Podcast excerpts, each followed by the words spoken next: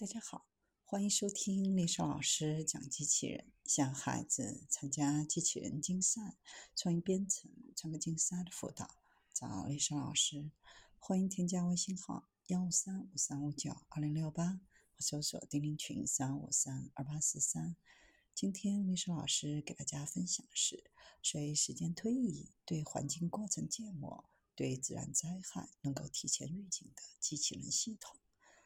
机器人可以帮助人们解决许多复杂的现实问题，比如在搜救和救援任务当中，协助人们监测环境、评估自然灾害带来的破坏。机器人系统对于解决设计空间和时间分布，即允许代理覆盖较大距离或水时间监控过程的问题，特别的有用。宾夕法尼亚大学。GRASP 实验室的研究人员最近就开发了一个框架，这个框架允许机器人系统随着时间推移对环境过程进行建模，可以使得机器人系统预测复杂动态和非线性现象的演变，比如森林火灾、有害昆虫的侵扰和污染物的扩散。研究人员提出一种耦合策略。其中一种类型的机器人在较慢的时间内收集高保真的测量值，而另一种类型的机器人在较快的时间范围内收集低保真的测量值，最后将两种测量结果融合在一起。使用两种具有不同运动和传感功能模式的机器人系统，比如空中、地面和海洋机器人。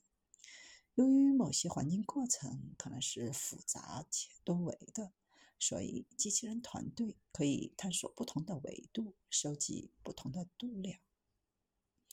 框架融合了两个不同机器人的测量结果，从而创建了一个复杂的非线性时空过程模型。可以使用此模型为移动机器人识别最佳的感应位置，预测环境过程是如何随时间变化或者发展。框架还允许将数据中明显的时空模式解耦，这种解耦将被用于各种类型的机器人的任务分配。这种方法不依赖于异构机器人框架通常使用的标准任务特征分配方法，而是利用机器人的独特优势，共同完成任务。首先，他们会评估预测人工血浆云演变的能力，创建一个模拟环境。环境在地球附近复制了等离子云，然后将四个海洋机器人和两架飞行器引入到模拟环境当中，它们就会收集与云的演变相关的不同测量值和估计值。模型结合由模拟的空中和海上飞行器收集的测量结果，将模型的预测与仅基于一种类型的机器人收集的测量结果进行比较。提出的异构方法的性能与仅使用同类海洋测量数据的性能相当。来自飞行器的同质数据比较嘈杂，并且比真实过程低得多的空间分辨率。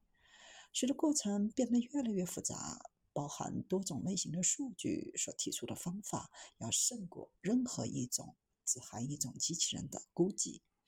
为了进一步评估这种框架的性能。对真实水箱当中投射的另一种人工等离子云的密度进行建模的能力，使用了三辆真正的微型自动水面飞行器、一架模拟的 MASV 和两架模拟的飞行器来收集测量数据。测量突出了融合不同环境机器人收集的测量结果，以及对复杂环境过程建模的优势，而不是使用单一类型机器人收集的测量结果。框架可以使科学家们建立不同环境的统一地图和模型，